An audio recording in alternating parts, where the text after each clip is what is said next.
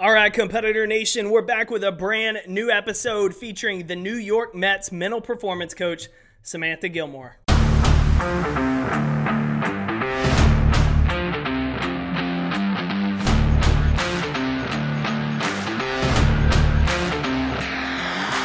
What's up, Competitor Nation? Jake here, your Chief Encouragement Officer, and back with this brand new episode featuring the New York Mets, Samantha Gilmore, as we talk about identity, journaling, mindset, and specifically the importance of defining your mindset. Why we have to invest the time to build our awareness and define what type of mindset we want to have so that we can better show up in the world. I think you're going to get a ton out of this conversation with Samantha. Quick thing, competitor, before we jump into this week's show, just a reminder to get in touch with me or the podcast. Email us at podcast at competeeveryday.com. And as always, for you, our loyal listeners, you can get 15% off any order at competeeveryday.com with the code podcast. That's right, 15% off any order with the code podcast at competeeveryday.com.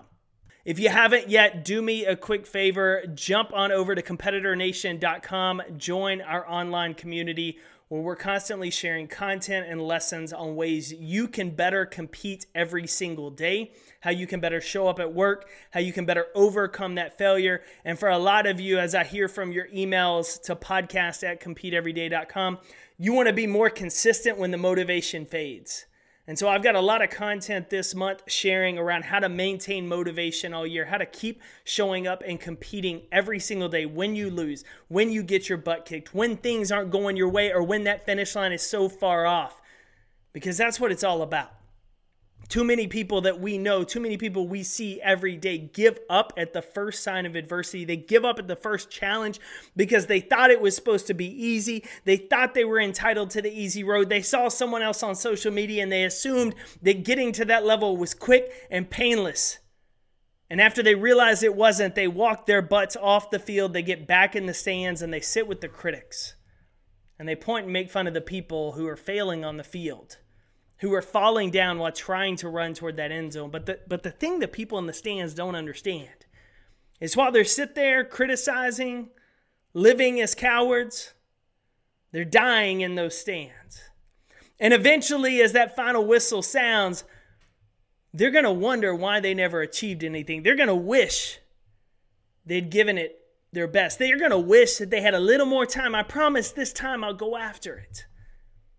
And all the while, those people on the field, some will have crossed that finish line and gotten gold. Some will have hit their goals. Some will have achieved success. And others are going to be beat. They're going to be bloodied, but they're going to be smiling. Because when that whistle sounds, they're going to know in their heart of hearts, I gave everything I had for everything I wanted.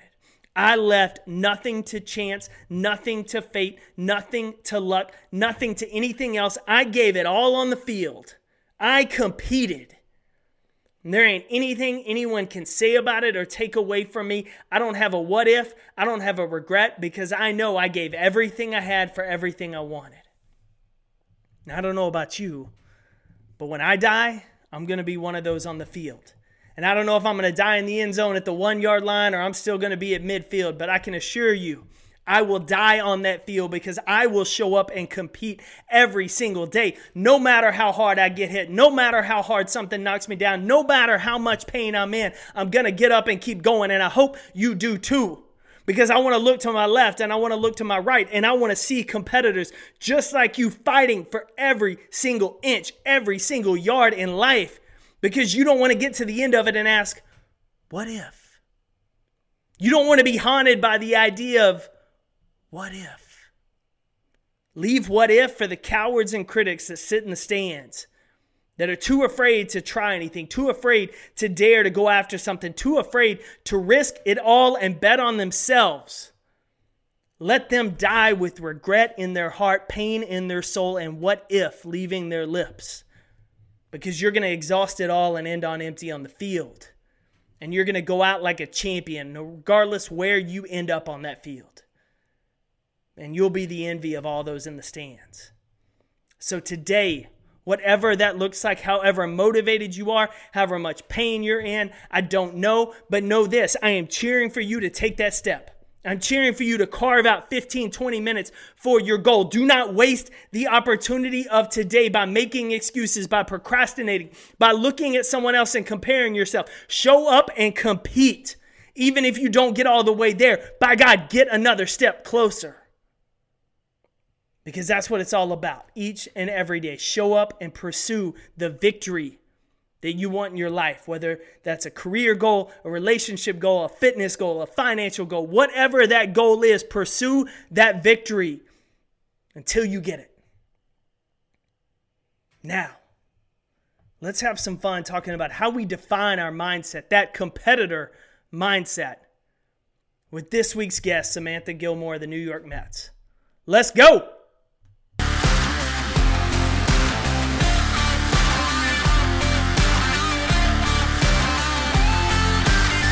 Samantha, welcome to the Compete Everyday podcast.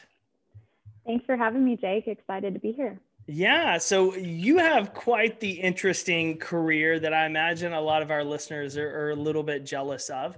Uh, but I have a question before you tell us what you do today. Were you a baseball, softball player growing up, or have you just found yourself in love with America's pastime?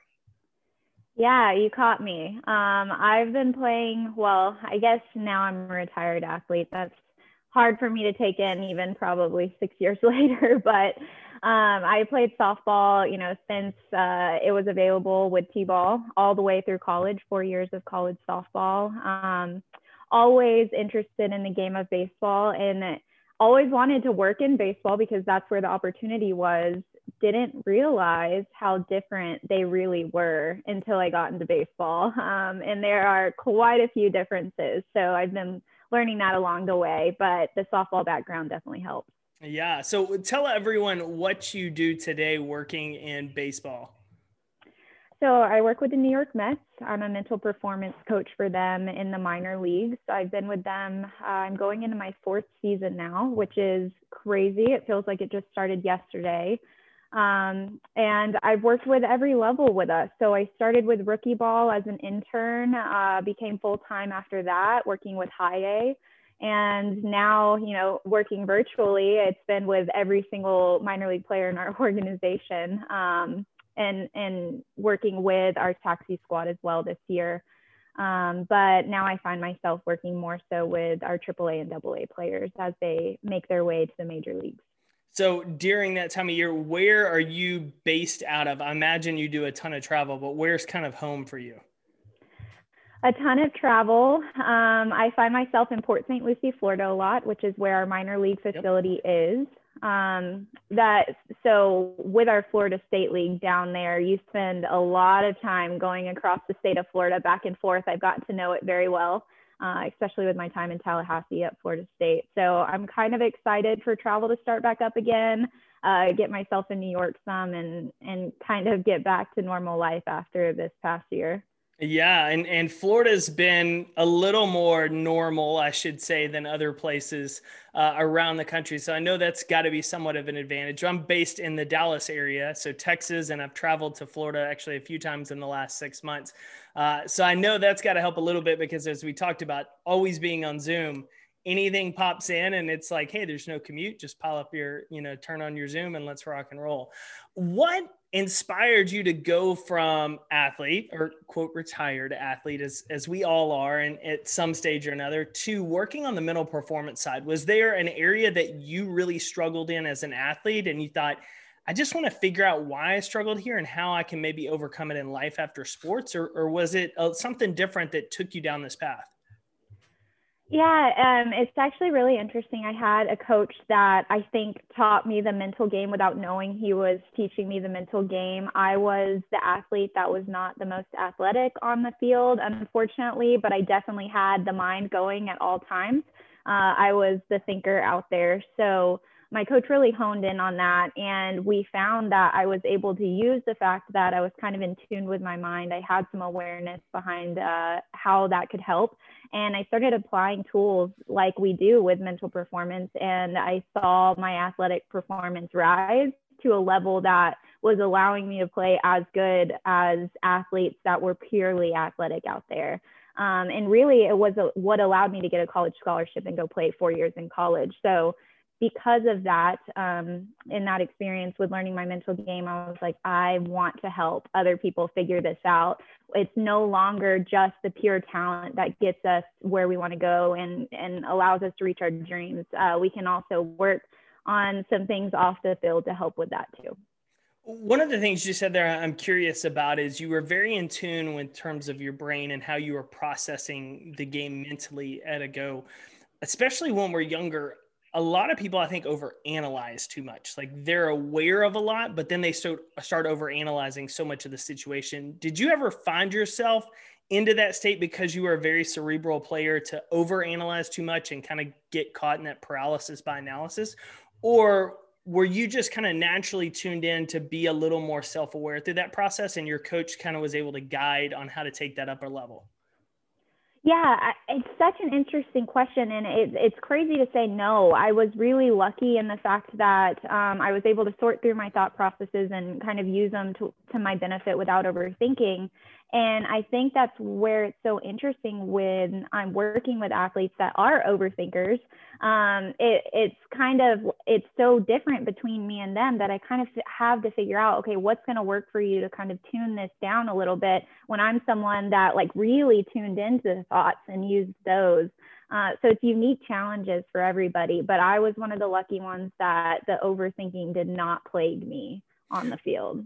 And it's interesting that you shared that piece right there that that you have the opportunity to obviously work with people today and, and working in the Mets organization of people that can overanalyze. Because a lot of times we see this on a bigger scale players that go from the athlete to the coach and especially if they're an incredibly talented athlete never understand why other players like just can't do the play. Like, why can't you just do that? It, it's simple because they were so athletic. It was so natural for them that other people don't have that same tune. But but you have that curiosity factor, which is why I think you've been successful and to continue to grow in your career of trying to figure out how can I help them become more like how I see it in this sense that comes naturally to me and curiosity is obviously one of the biggest I, I, would say skills or traits to successful people is constantly looking and learning and trying to figure things out one of the things about overanalyzing that I'm I tend to look at as someone who hasn't quite struggled. I'm a little more like let's just let it rip and go.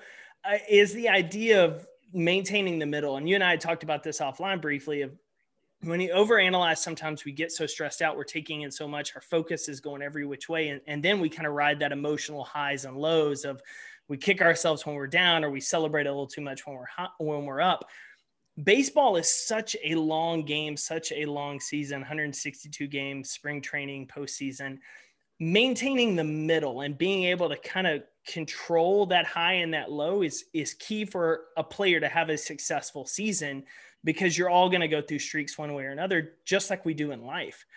What are some of the things that you found or, or tend to lean on in terms of helping people create a little more of that baseline in terms of how do we make sure that our highs are not too high and our lows are not too low so that we can better perform or better show up? This is a great conversation, and especially like you said, when we're talking about baseball with such a long season, and oftentimes with minor leagues, it's such a long career as while we're trying to get to our ultimate goal of being in the major leagues. And so I think ultimately what I preach and what I find helps with this is the foundation of mental skills, I think, is self awareness um, and building awareness around our thought processes. Without that, it's really hard to implement the other skills. And then on the other end of the spectrum of that, which is, I think is the ultimate goal for um, for my athletes, is to have mindfulness. Um, so combining the idea of having the self-awareness and building on that skill to where we get to a place to where we can be aware in the present moment.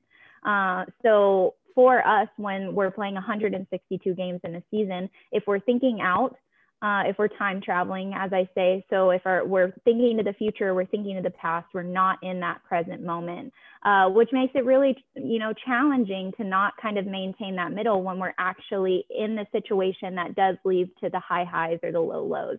So first step, I think, uh, to to get around to it is being present, mindful in the moment. Uh, that, let I, me ask you real quick. Sorry yeah. to jump in there. Just for our listeners, do you classify mindfulness as the ability to be essentially where your feet are, centered in the present moment? Or how would you define that word so that I make sure that they're on the mm-hmm. same page with you? Yeah, it's it's kind of a buzzword right now, right? It is. And so how I look at it as being able to be in the present moment. Um, but with that, it's being aware of what's going on in our head. It's being aware of how the environment's affecting us and just noticing it, right? So we're not necessarily reacting to what we're noticing. We're just taking it in. And then I think ultimately, because of that mindfulness, because of that presence, uh, we're allowed to adjust where need be. Uh, and and get back to middle if we do notice oh right now i you know i'm super frustrated with the pitch that just happened before uh, but i'm going to be mindful i'm going to get back to the present and i you know i'm going to let that go I love that. Yeah. And so it, it really, from a, a, batter's perspective, to give a good example to listeners, it would be getting up to the plate. You just swung and missed at something. It's understanding my thoughts, actually actively understanding my thoughts or thinking about the last pitch. I need to control my breathing. I need to focus on what's coming with the upcoming delivery instead of everything else that could be going on or, or playing that game of what if I swing and miss again? It's just how do I bring myself back to this current spot? Almost kind of from a third party perspective, you can almost see yourself. Would you say that's pretty accurate in that sense? Absolutely. That's a great way to look at it. And I think I, uh, in listening you say that, and another nice way to think about it is just checking in, right? It's continuously checking in. So if we just had a bad swing, we step out of that box and we check in. We say, okay, what are we thinking right now? What are we feeling right now? Uh, potentially mentally and physically, right? So maybe we're feeling tension need to adjust there. Um, so it, it's doing a full scan of what's going on uh, physically and mentally with us, and then adjusting where we need to after that. Let me ask you because baseball is is a game of routines. I would say the athletes have routines. You have your warm up. You know what's happening on home games and away games. You have your schedules. You have all of these things that happen. Mentally, you kind of have a routine and, and checklist that you're training yourself to go through. That if your attention gets off course, this is how I bring it back. Sometimes in life after sports we kind of forget the importance of routines. We we look at them as just things to go through versus having like a mental checklist that can bring us back to this present moment when we're stressed or when there's so much chaos. And and I think the one thing that 2020 taught so many people is the importance of dealing with uncertainty and being mm-hmm. mindful of there's a lot of things outside of your control but kind of what's my mental checklist internally how do you kind of help your players start to develop that checklist that brings them back into that moment? Because what I'm hoping is kind of our listeners, and a lot of them former athletes, can hear that and say, okay, so where can I create a checklist in my busy work week or before I walk mm-hmm. home and interact with my spouse and kids so that I'm a little more present and mindful in that moment versus being distracted? Mm-hmm. That's a really good question. Um, and I think where I start with my athletes, especially uh, when I'm just getting to know them, you know, oftentimes I think back to when I first started my the way I wanted to approach this work was solution focused. So I wanted you to come to me with your problem and I wanted to solve the problem for you. that ultimately does not work for anybody listening. Uh, there's more to it than that, and part of it is is getting to know the athlete um, I have to know, you know, their background, where they come from, who they are, how they approach life. And with that, um, sometimes they know those answers. Uh, sometimes it's us learning together and building awareness around that. But I think it's reflection. It's me constantly asking questions to get that information from them, constantly challenging them to answer those questions themselves. So, with reflection, I think we're able to start looking at where do I want to, we, we go to this a lot, but where do I want to start doing things? Where do I want to stop doing things? And what do I want to continue doing? Um, and so with reflection, I think people will start to look at, okay, this is something that's really beneficial for me in my life. I want to continue doing that. Uh, I, I heard this idea and I thought this was really cool that, you know, listening to a podcast on my way home from work was going to allow me kind of to brief, to debrief my day and then be present when I get home. Uh, and maybe I, I noticed that going to get, you know, a McDonald's coffee every morning wasn't beneficial for me. Uh, so I'm going to stop doing that. And so reflection, noticing what's working, what's helping, um, and what's not, and then making adjustments after that. Would you say that's one reason journaling, even if it's a simple like two, three bullet points every day, is helpful because it helps really distill what we're reflecting on or force ourselves to create that awareness and then write it down, which obviously is much more powerful than us trying to remember it in our heads. Yeah, absolutely. It's journaling is such a it's a funny thing for me because i'm really conscious of who i'm talking to at work especially you know i get in a room and in front of a hundred guys and i'm like i'm going to tell them to start journaling today. Uh, what are they going to what how are they going to respond to that right? They're going to look at diary. Yeah, exactly. They're going to be like Sam, I am not writing a diary for you. Uh, but it's it's you know convincing them in all the other ways and maybe thinking of cool ways to not call it journaling. Uh, I haven't figured that out completely yet. But it is absolutely writing things down and taking the time to kind of just get out what's in our brain and organize that a little bit can be so helpful. And I think it often surprises people how much actually comes out. And then you really do start building awareness around emotions, feelings, the way those things impact us. Um, and and get a little bit more organized in how we approach our days in life too. I love that. So I'm going to throw an idea out there that popped in my head as you were saying that. Challenge them instead of journaling. It's mental batting practice, mental BP because you're intentional going in practicing stuff. You're trying to tweak a, a, hit. You're trying to get warmed up. It's warming up your brain. Maybe that's a crazy idea but i was like guys would probably get like my mental bp in the morning to get ready and get going throwing that out there. Along absolutely. along those lines of journaling building our self-awareness recognizing certain behaviors comes down to, to really our mindset what mindset are we intentionally building? And, and one of the things that I love that stuck out when we were kind of going through this before the show is the concept of defining your mindset. Because a lot of times we define maybe who we want to be and maybe some of the skills that they have. And man, I want to be successful. So I need to be better at budgeting money or sales, or we think of it from a physical or a, a skill set from a corporate standpoint but a lot of times we never sit down and say, what do I actually want my mindset to be? How do I define how I see the world and how I use my brain? Talk to me a little bit about that concept and what defining your mindset means to you and, and really why it's so important that we invest the time to do it. Yeah, I love this because it's so individualized, and I think sometimes we we take away from um, all of this information that we know in terms of mental performance and mental skills, and we forget that it really needs to be based on the individual. So I call it, in terms of performance, defining your mindset approach. Uh, I think it's really, especially with people that aren't so in tune with mental performance and working on their mental skills, we often like we'll watch a video, we'll see a documentary, and we'll be like, we're gonna start doing that. We're going to be like Kobe. Uh, we're going to be like Mike, you know.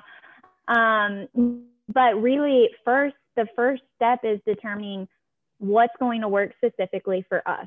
And then that's how you start figuring out what tools you're going to use to get to that mindset. So it's looking at your past experiences, your past games. Where did you perform really well? Uh, also taking a look at maybe where you didn't perform really well, and then defining the variables that went into those performances. So I performed really well for this six month span. What was going on? Uh, what was my approach to the games? What was the emotion that was consistently there? What was the feeling? Was it confidence? Was it calm and relaxation? Uh, so using those past performances that went really well to define the mindset that allows us to play at our peak performance, and then use the tools that we have to work towards getting to that mindset approach consistently every game. I love that. One of the things along those lines that kind of popped up in my head that I'm, I'm a little curious about is defining once we define that mindset we define kind of how we want to show up when i've done well when we look at when we struggle and, and maybe when we struggle in sports sometimes it's not necessarily anything we're doing wrong sometimes it's there's things going on outside of the game that influence how we play that influence our focus our energy levels how we're showing up mm-hmm. one of those things a lot of times on the reverse side is players use the game as an escape it's an escape mm-hmm. from troubles and challenges going out they may be having issues with a girlfriend or a spouse and not handling it well. It's driving it. But when they get on the field, like they're able to compartmentalize that for a necessary period of time. And I'm curious in your experience, have you ever seen to where that compartmentalization has gotten to where it's unhealthy and how we address that. And the reason I say, um, reason I'm asking is if someone listening is str- struggling maybe with with grief, they're struggling with something at home, uh, but they find that they can escape when they go to the gym or they can escape when they get to work and they can lock in here and compartmentalize it. But once they leave, they're having to deal with it all over again. And uh, for a while, that's okay but eventually what goes on off the field influences how you show up on the field and, and vice versa and, and so i'm mm-hmm. curious where you start to see the parallel of use this sacred time on the field to focus in to be present to not let that distract you but at some point how do we know when to address it and stop compartmentalizing it that's a pretty deep question but it, it just kind of popped up as we're talking about like managing our mindset because that's a lot of times we try to have a mindset for work a mindset for life a mindset for mm-hmm. friendships when we're still the same person, we just show up differently in different areas, but they still influence each area. Yeah, absolutely. It's a really interesting question. I and I don't know that I've ever thought about it in detail, but what came to mind when I was listening to you ask it was yeah, oftentimes the players um, do separate, right? Maybe, and with people at home too, maybe it is the gym time that allows us to to get away um, or have that escape. I think what came to mind for me is that what I noticed that even even if they tend to take that you know that time for the game where they are present in the moment and they're not paying attention to things that go off the field, what I've seen is that it still changes our approach to the day to day, right? So they know that when we're on the field, we're focusing on the field, but maybe they do have something going on at home. So the way that they're approaching their practices, the way that they're approaching the day to day, even leading up to the game becomes different. So ultimately, over time, little by little, our mindset approach becomes a little different.